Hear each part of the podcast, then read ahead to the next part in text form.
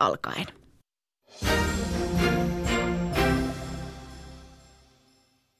Yle Radio Suomi, ajan tasa.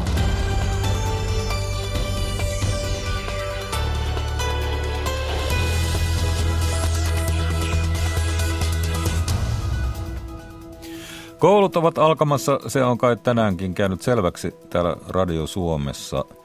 Mutta saman aikaan kun alkavat nämä varsinaiset koulut, niin myös aikuiselle suunnatut kansalais- ja työväenopistot aloittavat. Mikä vetää jo yli sadan vuoden ajalta opiskelemaan?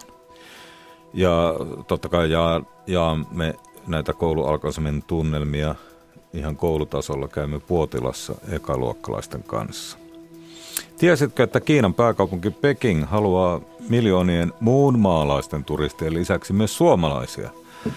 Miksi sinne mennä? Siitä kuullaan tässä lähetyksessä ja kuullaan myös, millä mielen Kiina seuraa sitä, miten Pohjois-Korean ja Yhdysvaltain välillä kehittyvä konflikti voitaisiin laukaista.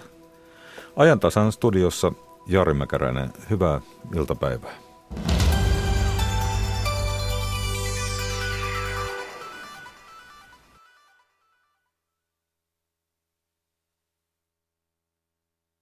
Tänään ollaan puhuttu ajantasassa paljon koulujen alkamisesta, mutta samalla kun koulut alko, aloittavat uuden lukukautensa, niin aloittavat myös kansalaiset työväenopistot.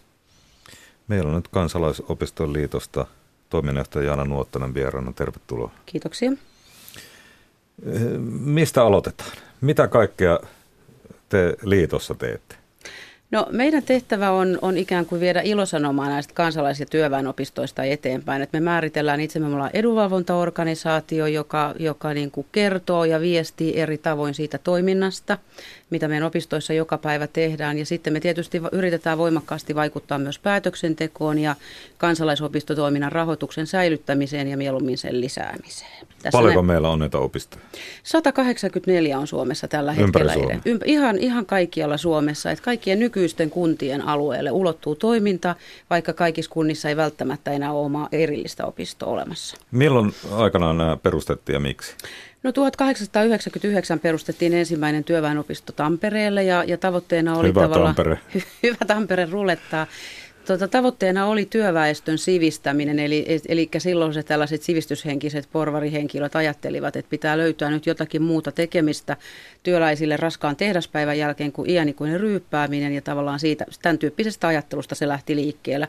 Tukholmassa siihen aikaan ollut työväenopisto toimi jonkinlaisena mallina ja, ja niin kuin tämmöisenä motivaattorina tälle toiminnalle Ja myös. nyt niitä on melkein 200 ympäri Suomea. Joo, ja itse asiassa parhaimmillaan on ollut melkein 300, että tuossa 10-15 vuodessa niin kuin on kansalaisopistojen määrä Suomessa on tippunut 279 tähän nykyiseen 184. Minkä takia se on tippunut?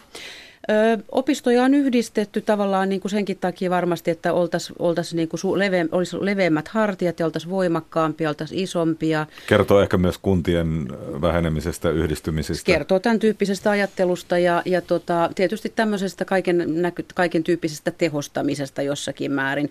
En osaa pitää sitä, että opistoja on laitettu yhteen pelkästään negatiivisena, että meillä on tietysti ollut myös hirvittävän pieniä ja tällä hetkelläkin löytyy muutamia yksittäisiä aika pieniä, mutta, mutta tota, silloin ajatellaan, ajettu takaa sitä, että että voitaisiin toimia tehokkaammin ja, ja tota, olisi sitä henkilökuntaa myös niin kuin tavallaan suunnittelemassa ja pyörittämässä sitä toimintaa enemmän.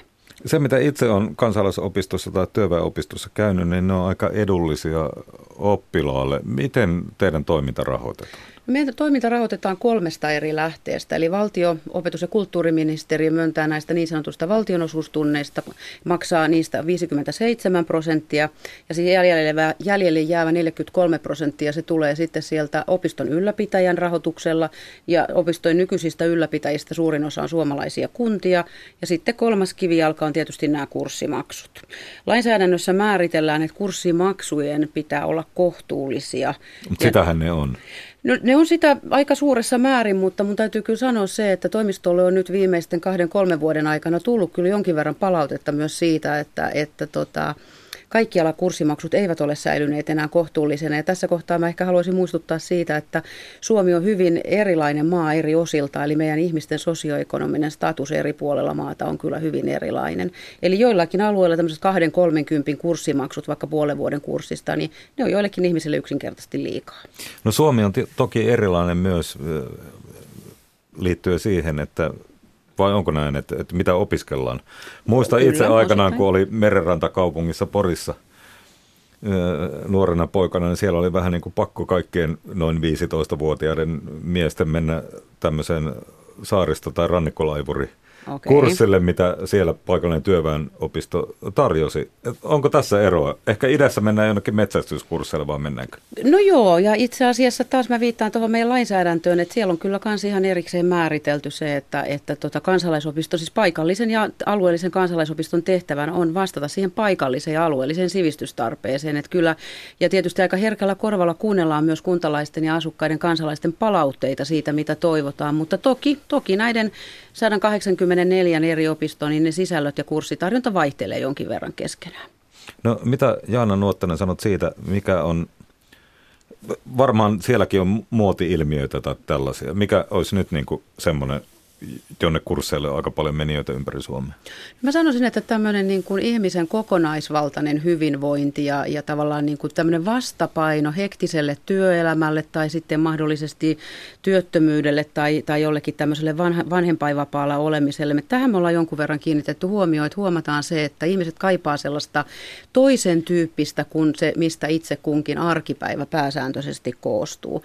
Ja siellä on, siellä on silloin tietenkin hyvin erilaisia tämmöinen liikuntaan tai tai, joogaamiseen tai mindfulnessiin liittyviä asioita, mutta aika vahvasti siellä nostaa päätään myös nämä niin kuin ruokaan ja ravintoon ja erityisruokavalioihin ja tavallaan niin kuin ravintotieteeseen, esimerkiksi proteiineihin tai joidenkin hiilihydraattien käyttäytymisiin, tämän tyyppisiin asioihin liittyvät jutut. Että tämä on ollut kyllä yksi semmoinen iso trendi nyt ihan, ihan viime vuosina näkyy kyllä myös tänä syksynä, että tämmöisestä ihmiset on kovasti kiinnostuneita. Kuinka paljon kansalaisopistossa on sellaista, mitä nyt sanoisi, lähi juttua mukana, että puhutaan lähiruuasta ja, ja, ja tällaisesta?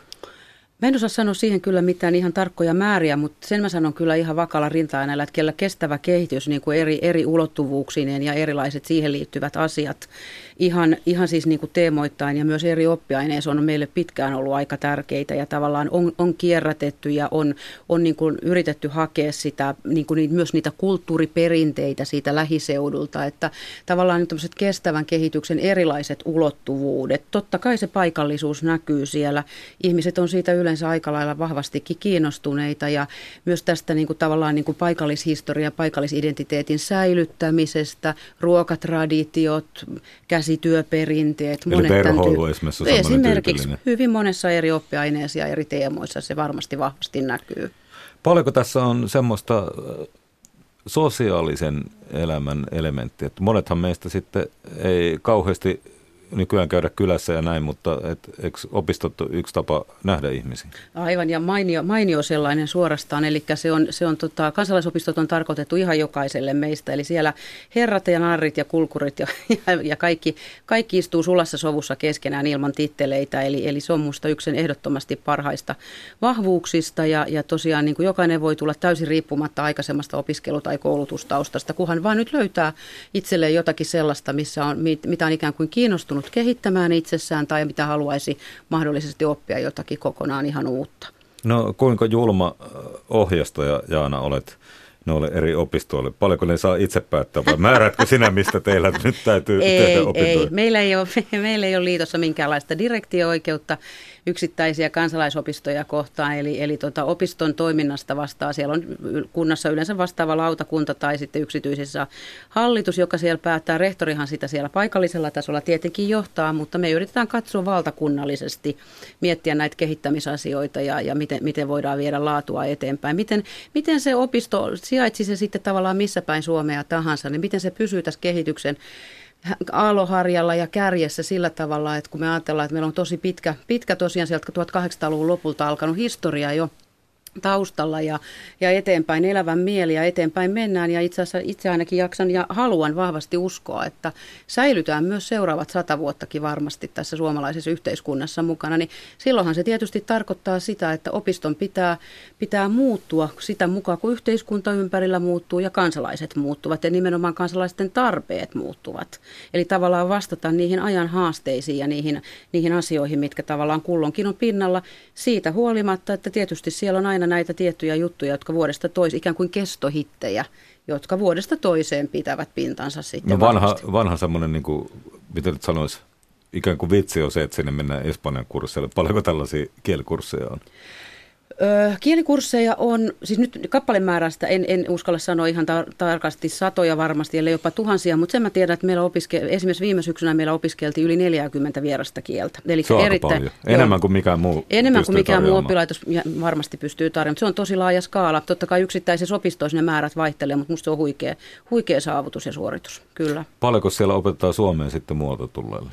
Se on koko ajan kasvamaan päin. Meillä on ollut opiskelijamäärällä mitattuna, niin se on ollut sellaisia apua, nyt tulee oikosulkuloman jälleen, että joku 30-40 000 opiskelijaa suurin piirtein, mä sanoin joku tällaisen, tällaisen luvun siihen heitä. Meillähän on se, se, että kuinka syvästi ja kuinka paljon he opiskelevat.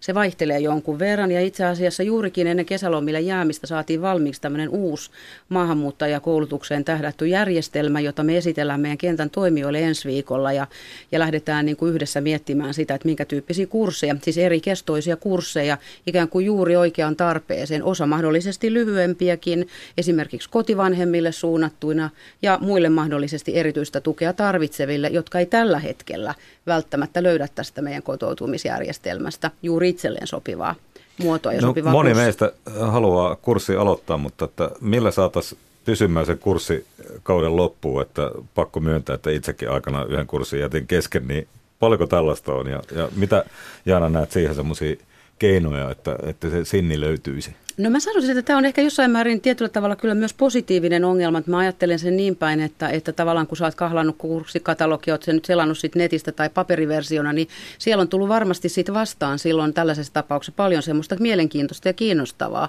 Sitähän ja, on kyllä paljon. Joo, ja tulee tavallaan ehkä sellainen tarve niin kuin tarttua ehkä useampiinkin asioihin kuin mihin ne omat voimavarat sitten tämän Suomen pimeän syksyn keskellä kaiken kaikkiaan riittää, mutta tota, Joo, siis totta kai siellä jonkin verran tulee keskeyttämisiä. Ihmiset äänestävät jaloillaan, koska toiminta on vapaaehtoista. Kenenkään ei ole todellakaan pakko tulla sinne. Ja tästä huolimatta osa ihmisistä joka vuosi jää kuitenkin myös kurssien ulkopuolelle. Eli, eli tota, ehkä se on semmoinen pieni itsetutkiskelun paikka, että mistä olen ihan oikeasti kiinnostunut mm. ja mitä, tai sitten toisaalta mitä kovasti nyt juuri tänä vuonna tarvitsen. Tai sitten mahdollisesti se, että mitä uutta haluaisin vielä oppia. Että ihmisethän lähtee vähän eri motivaatioperusteisesti varmasti sinne kursseille mukaan myös. No mitä Jaana sanot, mitä nyt pitäisi toimia, jos meinaa jotain uutta harrastusta itselle syksyn mittaan niin kuin hankkia, niin tota, miten toimitaan? No nyt kannattaisi mennä katsoa sieltä www.kansalaisopistot.fi-sivustolta. Sieltä, Siellä on kaikki. Sieltä löytyy kaikkien opistojen yhteystiedot ja sieltä eteenpäin klikkailemaan omaa itselle lähimpänä olevan opiston tai duunia lähellä olevan opiston, opiston tota, nettisivuja katsoa, mitä siellä on ohjelmassa tarjonna, tarjolla. Ja nyt erityisen tarkkaan kannattaa tsekata tietysti myös nämä ilmoittautumisajat. Eli osassa isompia opistoja esimerkiksi ilmoittautuminen on jo käynnistynyt ja tietyt kurssit ikävä kyllä kyllä menee aika nopeasti täyteen. Eli katso, kannattaa tarkkaan pistää muistiin nyt ylös nämä ilmoittautumisajat ja, ja sitten tarkkana vaan ja tikkana, tikkana ilmoittautumaan ja toivon, toivotaan tietysti, että pääsee mukaan. Kansalaisopistojen liiton toiminnasta Jaana Nuottinen, mukava, että pääsit meille vieraksi ja nyt minäkin alan tästä klikkailemaan kyllä Kansalaisopistojen liiton sivuja ja meen sinne kurssille, minne mä aina halunnut. Toivotaan, että pääset. Hienoa. Kiitoksia. Ajan tasa. No jännittävä päivä tämä on ollut myös toisaalla kouluelämässä, nimittäin monessa suomalaisessa perheessä. Tämä torstai on ollut ekaluokkalaisille ensimmäinen koulupäivä ja sikäli älyttömän tärkeä myös perheelle. Me kävimme seuraamassa helsinkiläisen Risun perheen tunnelmia aivan aamuvarhaista asti. Puotilassa alakoulu aloittavaa Kerttu Risua vähän jännitti, mutta – niin, ja nyt vanhempiakin. Toimittajana on Elina Jämseen. Kerttu ja Elina Risu, teillä on tänään suuri aamu. Mitäs tänään tapahtuu? Mä menen kouluun. Eka kertaa? Joo. Miltä susta tuntuu? Sä oot just herännyt. Ää, mä en tiedä. Tietääkö äiti, miltä äidistä tuntuu? Tämä on myös äidin ensimmäinen koulupäivä. Jännit, jännittää hieman. Mikä sua jännittää? Äiti. Miten me saadaan tämä koulutaival tästä alulle? Liittyykö ne jännityksen tunteet tähän päivään jotenkin vai onko siinä jotain tällaista isompaa, että nyt lähtee tytär, tytär tuota niin, lentää pesästä? Eiköhän se ole vähän isompaa, se on kaikille semmoinen suurempi elämänmuutos. Että nyt se koulutaival sitten alkaa ja kestää sitten vuosia ja vuosia. Tunnetko sä äitinä haikeutta tästä vai, vai ylpeyttä vai millaiset tunteet on? Ehkä semmoista sekoitusta näistä, haikeuden ja ylpeyden sekoitusta, että ollaan päästy tähän, tähän kohtaan, mutta toisaalta niinhän sen kuuluu mennäkin, että tietyssä vaiheessa lähdetään sitten sinne koulutaipaleelle. Ja minkälaisia ajatuksia Kertulla on sitten siitä koulusta, että mitä siellä on odotettavissa?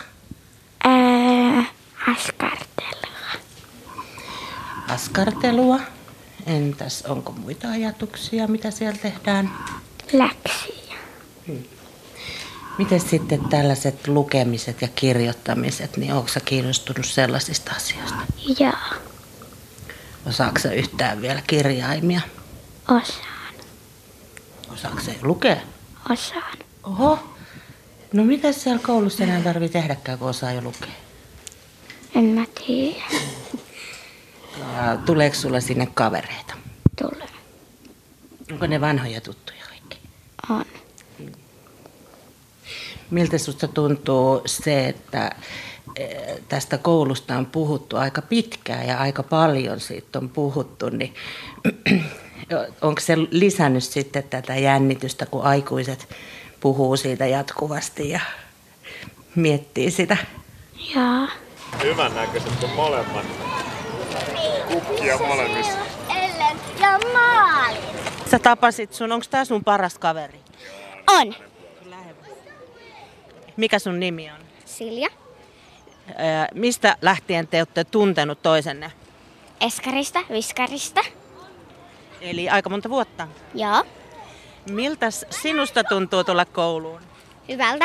No siksi, kun täällä on kaikki kaverit ja... Kaverit, Joo. mitä te aiotte tehdä sitten Siljan kanssa täällä koulussa? Leikkiä. Entäs sitten oppitunnilla, saako sielläkin leikkiä? Ei. Mitä siellä pitää tehdä? Opiskella. Eh, näin. Millaista se opiskelu sitten on? Tylsää. Niin, Kerttu, nyt oot päässyt sun omalle paikalle. Lukiksi sun nimi? Joo. Löysit sä helposti sun paikan? En. Onko tää hyvä paikka? On. Tunnetko nämä kaikki muut sun kaverit tässä pöydässä? Joo. Mistä te olette tuttuja? Tarhasta.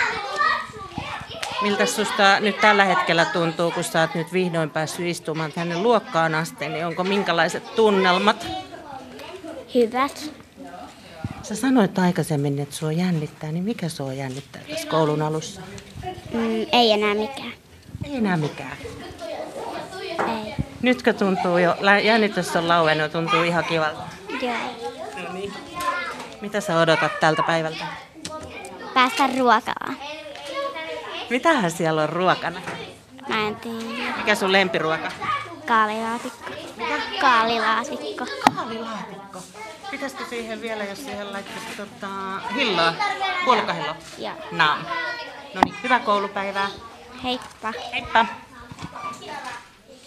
Heippa, tosiaan hyvää koulupäivää kaikille. Näin sanoi tuossa viimeisi, viimeiseksi ekaluokkalainen Kerttu Risu. Äänessä hänen lisäkseen olivat myös Kertun vanhemmat, Elina ja Pepe Risu sekä Kertun kaveri Silja Tasavuori. Toimittajana edellä oli Elina Jämse. Ruoka on intiimi asia, joka nostattaa tunteita ja josta jokaisella on mielipide. Radio Suomen torstai-iltojen makuasia-ohjelmassa Justus Laitinen ja Petri Rinne tarjoilevat 12 kattausta, jossa tutkitaan suomalaisten suhdetta ruokaan. Torstaina kello 19 makuasiavieras Katariina Suvimetsä tuo mukanaan sipulia. Yle. Radio Suomi. Sitä kuuntelet. Kello on, tulee pian 14.23 ja tässä Radio Suomen ajantasan lähetyksessä kohta pirautetaan Tampereelle leipureille. Heillä on 117, jos nyt ihan väärin muista, kokoontuminen päällä. Sitten kuulemme siitä, miten Peking haluaa sinne myös suomalaisia turisteja. Kiinan ja Pohjois-Korean tilanteesta ja samalla myös Yhdysvaltain sekaantumista siihen kuullaan. Ja loppu lähetyksessä pirautamme vielä Tampereelle, nimittäin siellä tapahtuu aika paljon ja tuore pormestari Lauri Lyly vastaa meille puhelimeen, mutta otetaan nyt puhelimeen suuren uutisen haltija. Nimittäin Tero Palomäki on Veturimiesten liiton puheenjohtaja. Hyvää iltapäivää. Hyvää iltapäivää. Tuota, teillä on tämmöinen poliittinen työtaistelu, näin teidän tiedotteessa lukee, Juha Sipilän hallituksen liikenne- ja omistajapolitiikkaa vastaan. Mistä tämä lähti liikkeelle?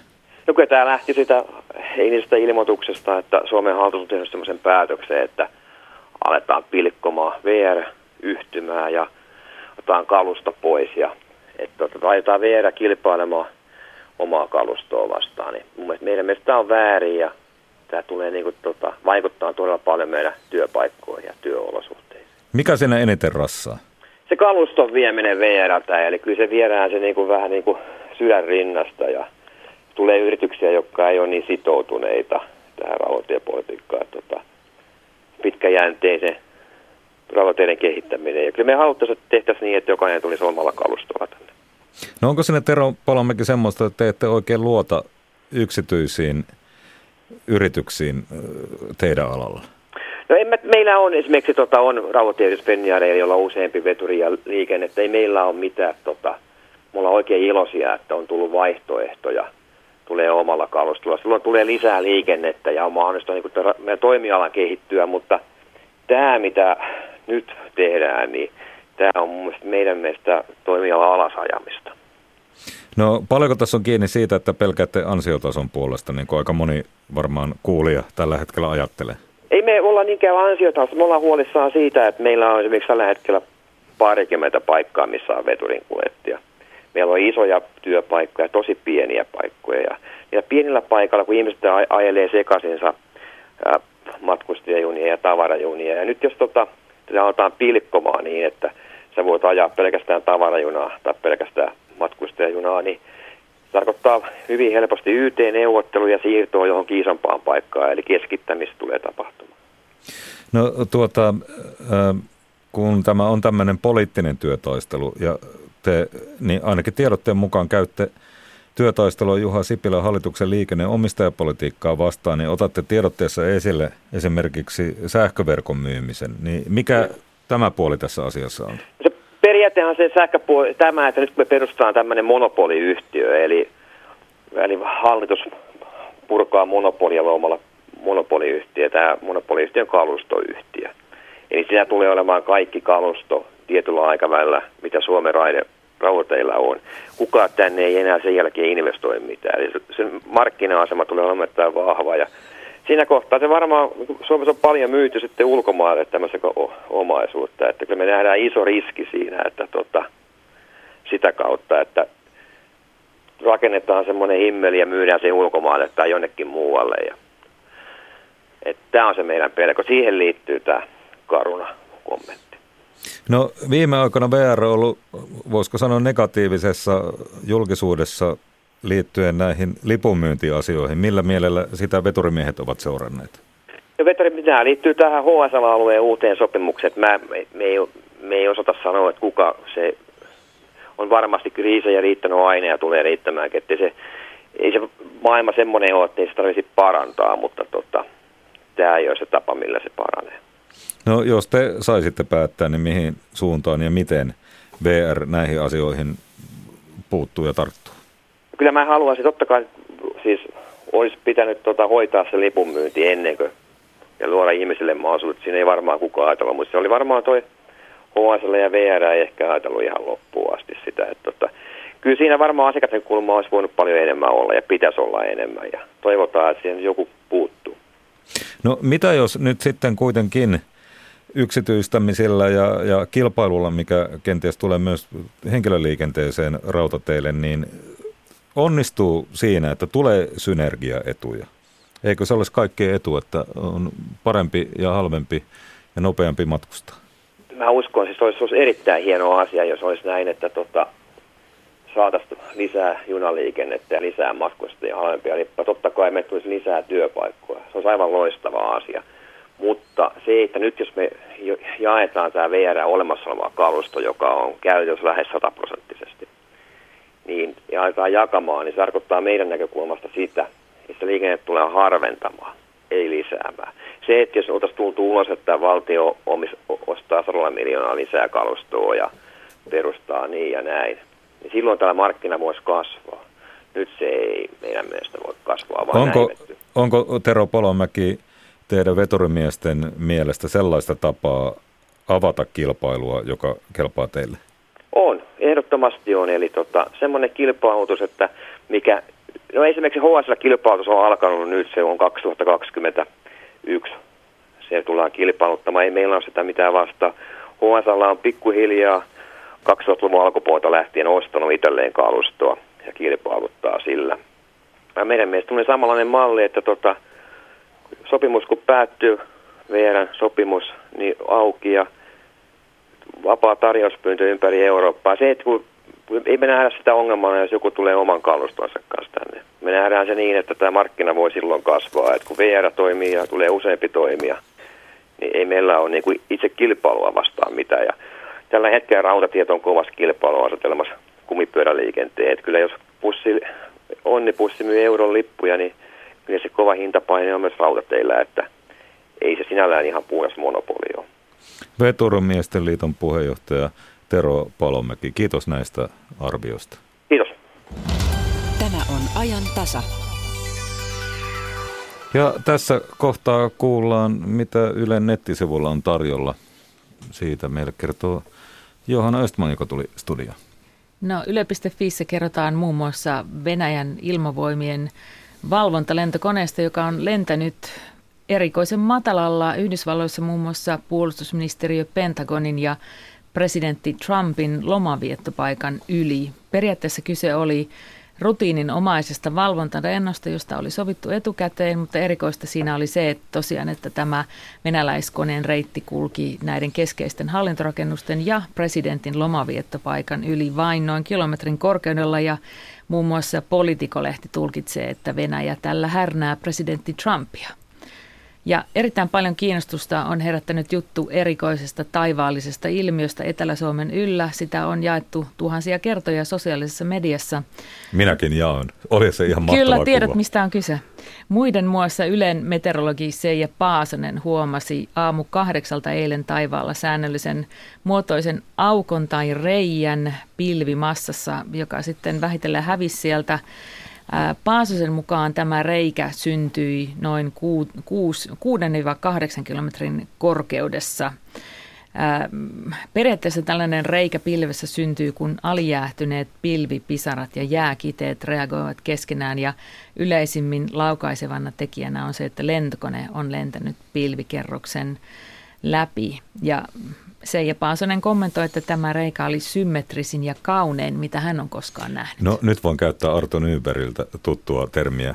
Arvaa mitä, näin hänet tuossa Yleisradion kahvilassa ja kertoo juuri tämän, että hänkin pitkään ollut tällä alalla ja, ja tarkkaillut näitä Kyllä. juttuja, niin ensimmäistä kertaa näin kaunis. Kyllä, täytyy sanoa, että jäi näkemättä, kun olin töissä. Voi ei.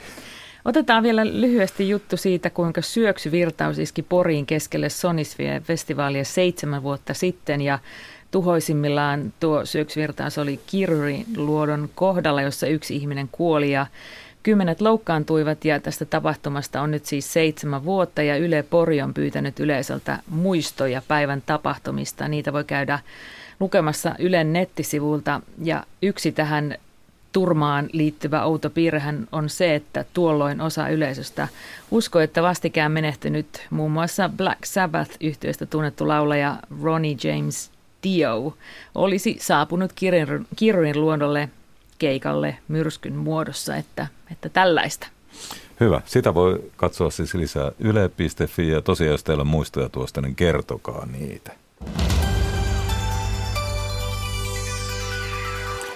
Sitten puhutaan leivästä ja leipureista. Meillä pitäisi olla nyt puhelimessa Mika Väyrynen. Hyvää iltapäivää. No hyvää iltapäivää.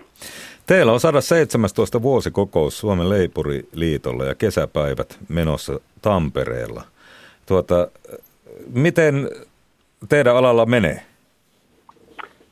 No, kyllähän kilpailu on, on kovaa. Suomalaiset leipurit ja konditorit on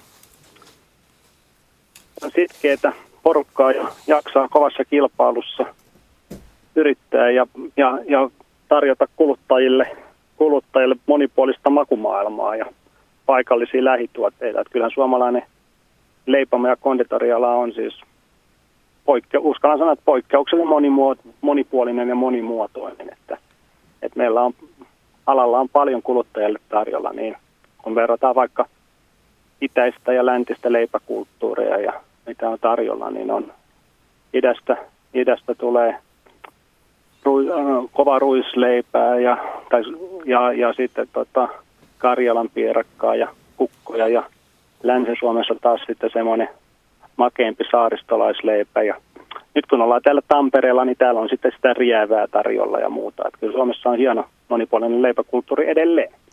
No se, mikä, mikä tästä tulee ensimmäisenä mieleen, ainakin meikäläiselle tässä, kun kesälomalla tuli ympäri Suomea kierrettyä, niin leipä nimenomaan aika semmoinen paikallinen kulttuuri. Se on varmaan niitä tuotteita, jotka, jos on lapsuudessa tottunut tietynlaiseen leipään, niin ei siitä voi sitten myöhemminkään ö, siirtyä toiseen. Joo, kyllä. Siis on, kun mietitään päivittäistavarakaupasta olevaa tarjontaa ja muuta, niin kyllähän leipä ja leipomatuotteet on, on se, millä kaupa pystyy hyvin erikoistumaan, jos halutessaan, että, että erilaista vaihtoehtoa on paljon tarjolla. Sen sijaan muilla elintarvikealalla niin tarjonta ei, ei ole vaan niin monipuolista ja monimuotoista. No mitä sanot Mika Väyrynen, kuinka iso riski sitten teille leipureille on se, että yhä enemmän ja enemmän tulee tämmöistä pakastetaikinaa, josta sitten kaupat itse paistavat ne leivät kuluttajille?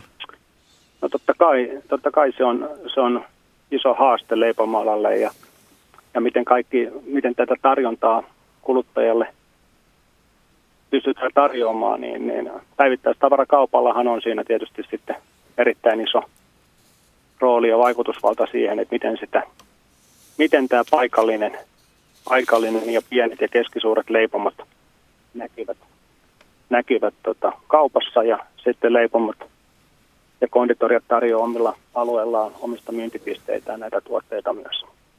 Kuinka paljon niin teillä on? Joka, joka, joka neljäs, anteeksi, että joka neljäs leipomatuote tulee, tulee ulkomailta. Että onhan se luonnollisesti haaste ja sillä on vaikutusta, mutta, mutta onneksi Suomessa on vielä paljon näitä pieniä ja keskisuuria leiporeita kuitenkin. Paljonko te työllistätte Suomessa tällä hetkellä? No semmoisen, jos otetaan nämä yrittäjät mukaan, niin kyllä semmoinen 90 000 henkilöä, henkilöä ja, ja, ja leipomalan toimialaraportin mukaan, niin jokainen työpaikat välillisesti työllistää vähintään neljä, neljä työpaikkaa lisää. Kyllä Paljonko... on 35-40 000 työpaikkaa saadaan Suomeen. Paljonko suomalaista leipästä tehdään suomalaiseen viljaan? Tuonen osa tilastollisesti sanoa, mutta kyllä suomalaista viljaa hyvin käytetään. Ja, ja kun, itse aina totean siihen niin, että, että leipureille ja konditoreille, tai leipureille kun puhutaan, niin, niin kun me aina toivotaan, että käytetään suomalaista, niin luonnollisesti niin, niin leipureiden tulee käyttää myös mahdollisuuksien mukaan suomalaista. Että sillä tätä arvoketjua pyöritetään. Että tärkeää on, että myös maanviljelijät pärjää tässä, tässä kokonaisuudessa. Ja, ja, ja, mutta olennaista on se, että, että tämmöinen leipomoala ei saa sitten jäädä siihen välinputojaksikaan. Että tämä on, tämä on tärkeää, että kaikki, kaikki, kaikki saisi niin sanotusti ansionsa mukaan. Sitä mekin toivomme ja toivotan sinulle Mika Väyrynen ja kollegoille sinne Tampereelle hyviä leipuripäiviä. Kiva, kiitoksia. Tämä on ajan tasa. Nyt suuntaamme katseen 6300 kilometriä kaakkoon. Siellä sijaitsee Kiinan pää, pääkaupunki Peking. Kaupungissa vieraili viime vuonna yli 4 miljoonaa ulkomaista matkailijaa. Matkailu on Kiinassa yksi nopeimmin kasvavista talouden sektoreista. Pekingin kaupunki on ylpeä saatuaan järjestettäväksi vuoden 2022 talviolympialaiset. Olympialaisilla on suuri merkitys myös kaupungin matkailulle. Näiden kisojen valmistelu on jo täydessä vauhdissa ja urheilupaikkoja suunnitellaan ja rakennetaan. Talviurheilukeskuksia rakennetaan myös tavallisille kiinalaisille, jotka halutaan saada innostumaan talviurheilusta. Pekingin matkailun kehittämiskomission johto pitää Pekingin vetonaulana historian eli keisarillisen Kiinan ja nykyaikaisen pääkaupungin sekoitusta. Kaija Kelman tapasi Pekingin matkailuviranomaisten johtoa. Finlandia Princess Siipiratas aluksella Pekingin matkailujohto esittelee Kiinan pääkaupungin vetonauloja. Siipiratas alus on täällä Tammasaaren laiturissa ja Lauttasaaren selän yli on kauniit näkymät merelle. Sää on tuommoista pilvistä ja hieman koleaa. Pekingin matkailuhallinnosta on haastateltavana puheenjohtaja Song Yu. Kysyn häneltä, mihin vuoden aikaan Peking olisi parhaimmillaan sään puolesta. 呃，并不是特别热，也不特别冷呢，应该说在北京的秋天是最好的。 呃，大概呢，这个时间应该是在九月或者十月。但是我想呢，芬兰人很喜欢太阳，八月去也很好。Pekingin matkailukomission pää Song Y sanoi, että paras sää Kiinassa on syksyllä. Ja Pekingissä se tarkoittaa syyskuuta ja lokakuuta. Silloin ei ole liian kuuma eikä kylmä. Mutta tiedän, että suomalaiset rakastavat aurinkoa ja heidän kannattaisikin tulla myös elokuussa ehdottaa Song. 呃， 我们啊，我们北京的旅游呢，在中国是非常有特色的，它一直是一种皇家文化，所以说我们最想向芬兰人这个芬兰的朋友推荐的呢，就是说我们北京的。Song kertoi, että Peking on sekoitus historiasta ja modernista kaupungista. Siellä on modernia muotia ja sitten esimerkiksi maailman perintökohteita kaikkiaan seitsemän kappaletta ja pekingiläiset itsessään ovat mielenkiintoisia ja varsinkin tämä keisarillinen historia. 传统文化 Helsingissä matkailijat näyttävät kiirehtivän nähtävyydeltä toiselle ja turistit ovat kiireisiä. Matkailusta on ehkä tullut semmoista pikamatkailua. Kysyn, että onko Pekingissä mahdollisuus pysähtyä ja tehdä jotain kiinnostavaa? 我们现在对游客追求的就是慢下来，来体验文化， 不是简单的观光。呃，中国人现在到赫尔辛基来呢，很快的原因是，确实中国人这一代人刚开始走出中国，到各地旅游，他就希望呢，用自己短暂的时间能多看一些。Song sanoi, että tämä hiljentäminen, hitaammin eteneminen myös matkailussa on heidänkin, heidänkin mielenkiinnon kohteensa ja he ehdottavat, että fokus kannattaisi siirtää joskus kulttuuriin eikä vain juosta nähtävyydeltä toiselle. Ja ja tietenkin hän sanoi, että kun vanhempi kiinalainen väki matkustaa ulkomailla, niin hekin äh, ehkä kiirehtivät paikasta toiseen, mutta nuoret ovat kiinnostuneet yksin matkailusta. Ja jos he tulevat Helsinkiin, Suomeen tai Pohjoismaihin, niin se sit, he sitten matkailevat vähän hitaampaan tahtiin ja ehtivät ehkä nauttia, nauttia enemmän tästä pohjoismaisesta elämästä. Ja hän Son kertoi vielä, että Pekingissä keskimäärin viivytään viisi päivää ja neljä yötä. Ja jos siellä oltaisiin pitempään, niin sitten voitaisiin hiljentyä jonkun tietyn asian äärelle, mutta siinä on todella kiire matkailijalle suorittaa kaikki nähtävyydet näin lyhyessä ajassa. Then, äh, sitten haluaisin kysyä vielä olympialaisista, että miten Pekingin talviolympialaisten valmistelut sujuvat?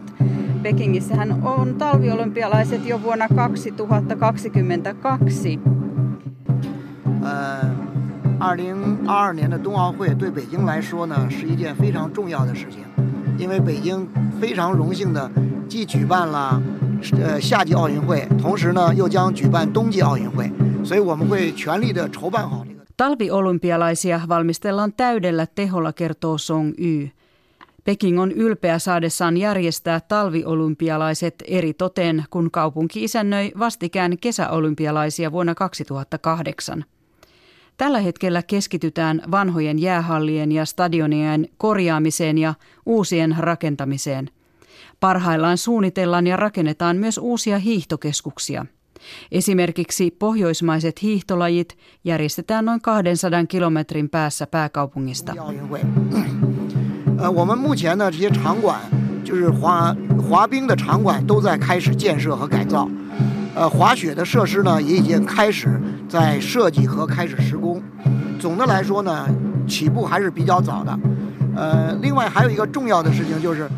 Song Y kertoo, että itse olympiakisojen lisäksi Peking on antanut lupauksen edistää tavallisten kiinalaisten kiinnostusta ja osaamista talviurheilua kohtaan. Tavoitteena on saada 300 miljoonaa kiinalaista harrastamaan talviurheilua jäällä ja lumella ja hekin tarvitsevat harjoittelupaikkoja.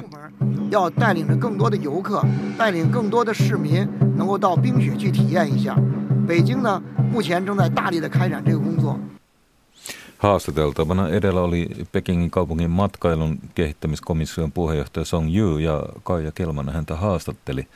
Tässä kohtaa kai on hyvä muistuttaa, että ennen Pekingin olympialaisia vuonna 2022 – talviurheilun huiput pääsevät Etelä-Korean lumille. Talviolympialaiset alkavat lähes täsmälleen puolen vuoden päästä Pyeongchangissa.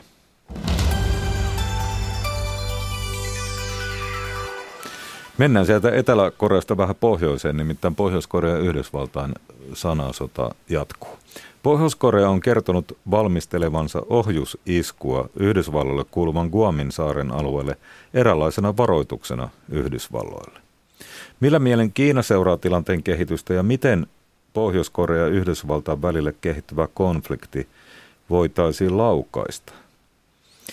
Tätä arvioivat nyt ulkopoliittisen instituutin Kiinatutkija Jyrki Kallio ja tutkijatohtori Henrika Pennanen Turun yliopistosta.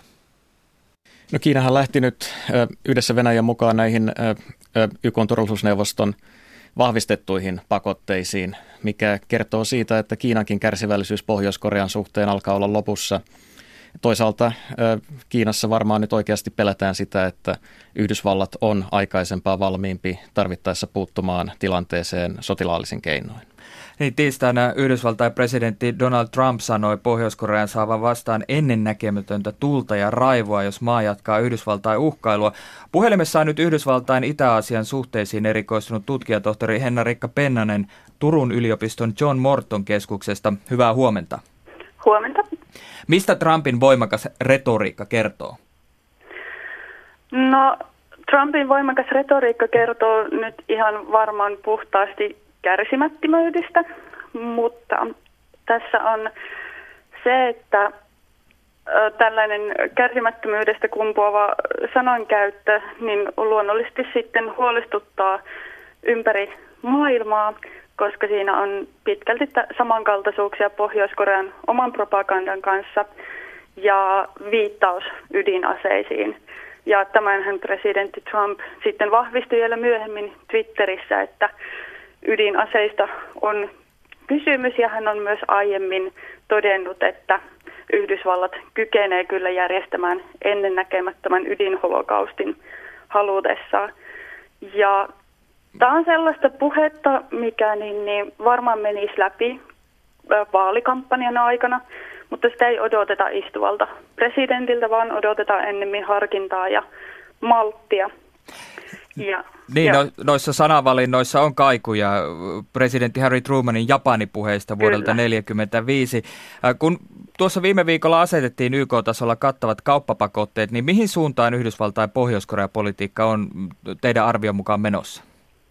No Yhdysvaltain Pohjois-Korea politiikka vaikuttaa olevan täysin yhtä epäjohdonmukaista kuin tähänkin mennessä, että siellä on ulkoministeriössä selkeästi pyritään luomaan tätä rauhanomaisen painostuksen politiikkaa, joka sitten kerta kerralta tuntuu um, kaatuvan aina näihin Trumpin twiitteihin ja lausuntoihin, joilla hän pyrkii sitten puolestaan painostamaan Kiinaa ehkä ennemmin, että hän pitää Kiinaa avaimena tämän koko konfliktin ratkaisuun. No miten te tulkitsette Trumpin tapaa vastuuttaa juuri Kiinaa, saada Kiina mukaan? Hän on twiitannut, China could easily solve this problem. Kiina voisi helposti ratkaista Pohjois-Korean ongelman. No hänellä on tietysti, hänellä on ehkä tällainen liian optimistinen kuva siitä, että kuinka paljon Kiinalla on vipuvaltaa loppujen lopuksi Pohjois-Koreaan. Että on selvää, että Kiina on kyllä ratkaisu tähän näin, mutta on epätodennäköistä, että tällainen Trumpin vuoroin syyttely ja vuoroin kiittely vetoaa sinänsä Kiinan, että Kiina haluaa olla Yhdysvaltain partneri tässä asiassa. Tutkija tohtori Henna-Rikka Pennanen, kiitokset Turkuun. Jatketaan studiossa vieraana siis ulkopoliittisen instituutin Kiinatutkija Jyrki Kallio. Miten Kiina näkee Trumpin tavan vastuuttaa Kiinaa Pohjois-Korean tilanteesta tai kuten tuossa edellä mainittiin, välillä syyttää välillä kiittää Kiinaa? No Kiina ei varmasti katso hyvällä sitä, että se on nostettu tässä, tässä tikunnokkaan. Kyllä Kiinan näkökulmasta – se on kaikkein eniten kärsinyt näistä Pohjois-Korean vastaisista pakotteista, koska silloin kun puhutaan kauppapakotteista, niin, niin lähinnä silloin puhutaan kaupasta, jota, jota Pohjois-Korea käy nimenomaan Kiinan kanssa. Mutta toki on niin, että se, nämä kauppaluvut ovat Kiinan kokonaisulkomaankauppaan suhteutettuna hyvin pienet. Eli siinä mielessä nämä Kiinan kyyneleet tässä asiassa ovat krokotiilin kyynelejä. Mutta on kyllä niin, että Kiinan vaikutusmahdollisuudet ja se vipuvarsi on todellisuudessa erittäin pieni. Kiina ei halua, että Pohjois-Korea ajautuu kaaukseen ja sen vuoksi Kiina ylläpitää Pohjois-Koreaan öljy- ja viljakuljetusten ja, ja myynnin jatkua. Kiinan tavoitteena on estää Pohjois-Korean täydellinen ajautuminen kaaukseen, koska sen seurauksena saattaisi olla mittava pakolaistulva Kiinaan ja sen lisäksi Pohjois-Korean joukkotuhoaseiden, muidenkin kuin ydinaseiden, mutta kemiallisten aseiden joutuminen ties kenen käsiin saattaisi olla mahdollista. Kiina on ehkä näistä syistä yksi maa, joka on ollut eräänlaisen status quo-politiikan puolustaja Pohjois-Korean suhtaan, suhteen. Missä määrin tai mihin suuntaan Kiina olisi valmis muuttamaan Pohjois-Korean politiikkaansa, jos nyt esimerkiksi Pohjois-Korean ydinasekyvykkyys mm, ylittää jonkun rajan, minkä ulkovallat katsovat mahdottomaksi? No, Kiinan Pohjois-Korean politiikkahan on vuosien saatossa muuttunut hyvinkin paljon. Paperilla Kiinalla ja Pohjois-Korealla on edelleenkin ystävyysyhteistyö ja avunantosopimus voimassa, joka sisältää sotilaallisen artiklan, mutta ei ole oikeastaan mitään syytä uskoa, että tällä sotilaallisella artiklalla olisi todellisuudessa minkäänlaista painoarvoa. Kiinan kannalta Pohjois-Korea on muodostunut samanlaiseksi päänsäryksi kuin se on mille tahansa muulle maalle. Kaiken lisäksi se on Kiinan naapuri ja epävakauttava tekijä Kiinan lähiympäristössä, mitä Kiinan taholta pidetään, pidetään hyvin ongelmallisena. Presidentti Xi Jinping ei ole osoittanut minkäänlaista sympatiaa Pohjois-Korean suuntaan ja siinä mielessä niin, niin Kiina kyllä olisi varmastikin valmis tekemään oikeastaan mitä tahansa, että Pohjois-Korean tilanne saataisiin pois päiväjärjestyksestä sellaisella tavalla, että, että, että Korean niemimaalla säilyy kuitenkin rauha. Pohjois-Korean tilannetta voisi ajatella yhtenä tällaisena pirullisen vaikeana ongelmana, jota kansainvälinen yhteisö tuntuu olevan kyvytön ratkaisemaan. Ja mikä on Kiinan näkökulma tällaisiin suurvaltojen vaikeuksiin löytää ratkaisuja? Y- YK turvaneuvoston ongelmiin. No Kiinahan on pyrkinyt nostamaan profiiliaan vastuullisena suurvaltana ja siitä varmasti kertoo myöskin se, että Kiina on nyt ollut mukana näissä Pohjois-Korea-pakotteissa. Eli, eli Kiina haluaa nostaa omaa, omaa profiiliaan vastuullisena suurvaltatoimijana ja erityisesti nyt tavallaan luoda kontrastia presidentti Trumpin hallintoon, joka, joka, joka tunnetaan poukkoiluvuudestaan ja, ja ei välttämättä kaikkein rakentavimmista lausunnoistaan. Tämä on nähty ainakin kauppapolitiikan puolella. Entä sitten tällaisessa turvallisuuspolitiikassa?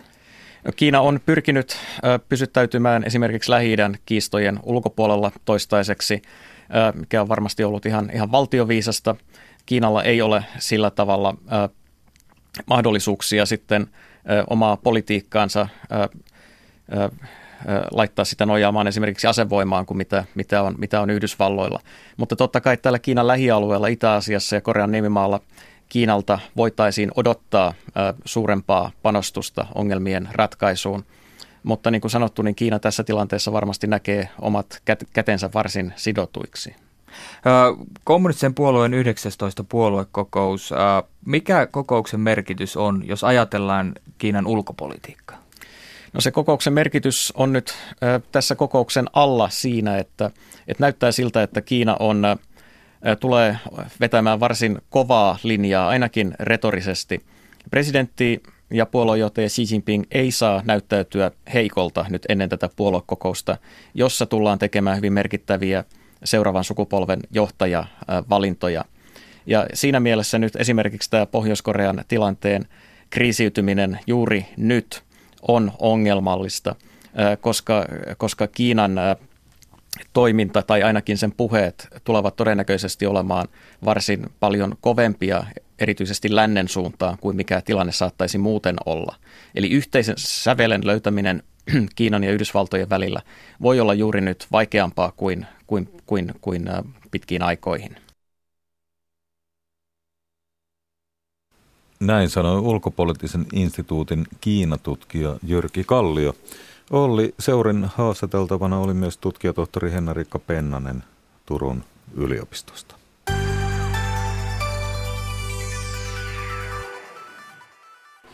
Tampereella tänään on iso päivä, tai isoja päiviä tässä on vietetty. Siellä on esimerkiksi nuo teatteriväki koolla teatteripäivillä ja sitten mikä tänään on tietysti iso juttu on se, että yksi Euroopan isommista pop-artisteista, Robbie Williams, esiintyy siellä. Tuore Tampereen pormestari Lauri Lyly on meillä puhelimessa. Miltä tämmöinen tapahtumien keskittyminen tuntuu pormestarista? Se tuntuu erittäin hyvältä ja Tampere haluaa profiloitua tapahtumien järjestäjänä ja tämä on yksi oiva esimerkki siitä, kun meille tulee huipputason artisteja ää, esiintymään ja, ja sitten meillä on teatterikesä samaan aikaan, niin tämä vaan profiloi Tamperetta hyvin. Tuota, m- miten kaupunki on näissä eri asioissa mukana? Paljonko se vaatii kaupungin organisaatiolta? No kyllä kaupunki on tässä teatterikesässä näiden teattereiden ja, ja harrastajien ja muiden osalta niin aika paljon tukemassa sitä ää, projektia. Tässä tietenkin ratina on kaupungin tila, niin se on käytettävissä ja, ja, ja me tuetaan nyt tämmöisiä tapahtumia tänne syntyy ja meillä on ihan äh, tapahtuma järjestämiseen liittyvä projekti, projekti ja Visit Tampereen toimesta. Yritämme saada paljon tapahtumia tänne. Että kyllä me hyvin aktiivisesti toimimme tämän, tämän asian eteen ja teemme näitä, että täällä mahdollistetaan tämmöiset tapahtumat myös jatkossa. Miten, mitä kuuluu Lauri Lyly sille projektille, jossa tuleva areena kenties nousee joskus sinne hotelleineen tapahtumineen sinne kiskojen päälle? Se, sille kuuluu itse asiassa aika hyvä, että me ollaan saatu lähes kaikki ää, päätökset, mitä siihen liittyy, niin valmiiksi ja nyt odotetaan rakentajien ja rahoittajien viimeisiä päätöksiä ja ää, itse uskon, että ää, tämän vuoden loppupuolella saadaan saadaan ää, työtä alkuun ja kuokka iskee maahan ja rakennus meillä olisi valmis monitoimiareena sitten 2021. Tampere tunnetaan suomalaisen rokin yhtenä keskuksena ja kehtona. Paljonko olet sitä seurannut? Kyllä koko ikäni oikeastaan, että mä tykkään tamperelaista ää, musiikista, tamperelaista rockmusiikista ja, ja, ja muutenkin on tämmöinen musiikin monitoimikäyttäjä ja kuluttaja, niin, niin, niin ihan kiva, kiva on, että Tampere on tässäkin niin kuin maan kärkeä ja toivottavasti profiloitu vielä jatkossakin näillä, näillä jutuilla. No tänään vähän myöhemmin tuossa alkuillasta ja sitten yötä myöten, siellä on tapahtumien yö. Mitä Joo. sanoisit nyt Lauri Lyy pormestarina niille, jotka harkitsevat, että pitäisikö sillä Tampereella lähteä käymään, niin mitä siellä tänään on mielestäsi hyvää tarjontaa? No, täällä on todella paljon tarjontaa tänne, tänne vaan ja vielä kun on tässä luvattu kaunista säätä, niin tulkaa nauttimaan Tampereen viihtyisestä äh, kaupunkimiljöistä ja, ja monista tapahtumista. Tänne kannattaa tulla. Tämä on ihmisen kokoinen kaupunki. Mitäs jos Robin Williams päättääkin jäädä eikä mene suoraan sulkukoneellaan niin kuin jonnekin muualle, niin jos ei jäisi Tampereelle, niin mitä hänelle tarjoaisit?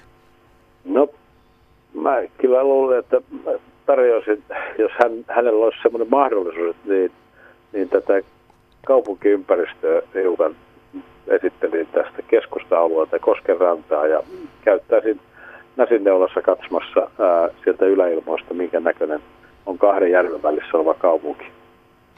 No sinne me kaikki varmaan halutaan. Kiitoksia tästä Tampereen pormestari Lauri Lyly. Kiitoksia ja hyvää päivänjatkoa kaikille. Tämä on ajan tasa. Ja vielähän Tampereelle tosiaan ehtii. Kellohan on nyt 14.59. Se tarkoittaa myös sitä, että ajantasa on tältä päivältä ohi. Huomenna jatketaan aamupäivällä. Silloin ajantasassa puhutaan kielipelosta. Siis siitä, että ei uskalla käyttää vieraita kieliä, koska ei osaa niitä täydellisesti. Tästä aiheesta vieraana on huomenna kello 10 Yle Uutisten jälkeen väitöskirjatutkija Henna Paakki. Kysymme, miten tyypillistä on, että ihmisen oma käsitys osaamisesta eroaa todellisesta kielitaidosta. Toisaalta keskustelemme myös siitä, millainen vaikutus työelämässä voi olla sillä, että nuoremmat ikäluokat varttuvat englannin täyttämässä arjessa ja vanhemmat taas eivät ole näin tehneet. Aiheutuuko siitä häpeää ja jopa esteitä työelämässä? Puhumme myös syksyllä vastaan tulevasta elämäntapaa remontista. Entä jos tänä vuonna aiheeseen suhtautuisikin armollisemmin? Vaakakapinan keulakuva Jenny Lehtinen kertoo muun muassa vajan kahden viikon päästä tapahtuvasta Body Pride-kulkuesta, joka on ylistys kaikenlaisille vartaloille. Varmaan paikka, jonne meikäläinenkin voisi sitten osallistua. Ja huomenna Yle vastaa-osuudessa kuulijoiden kysymyksiin on vastaamassa A-studion päällikkö Riitta Pihla ja Mäki. Ja hänelle voi lähettää kysymyksiä vaikkapa heti osoitteeseen ajantasa at yle.fi. Jari Mäkäräinen kiittää nyt seurasta. Kello tulee 15 ja tuoreimmat Yle Uutiset.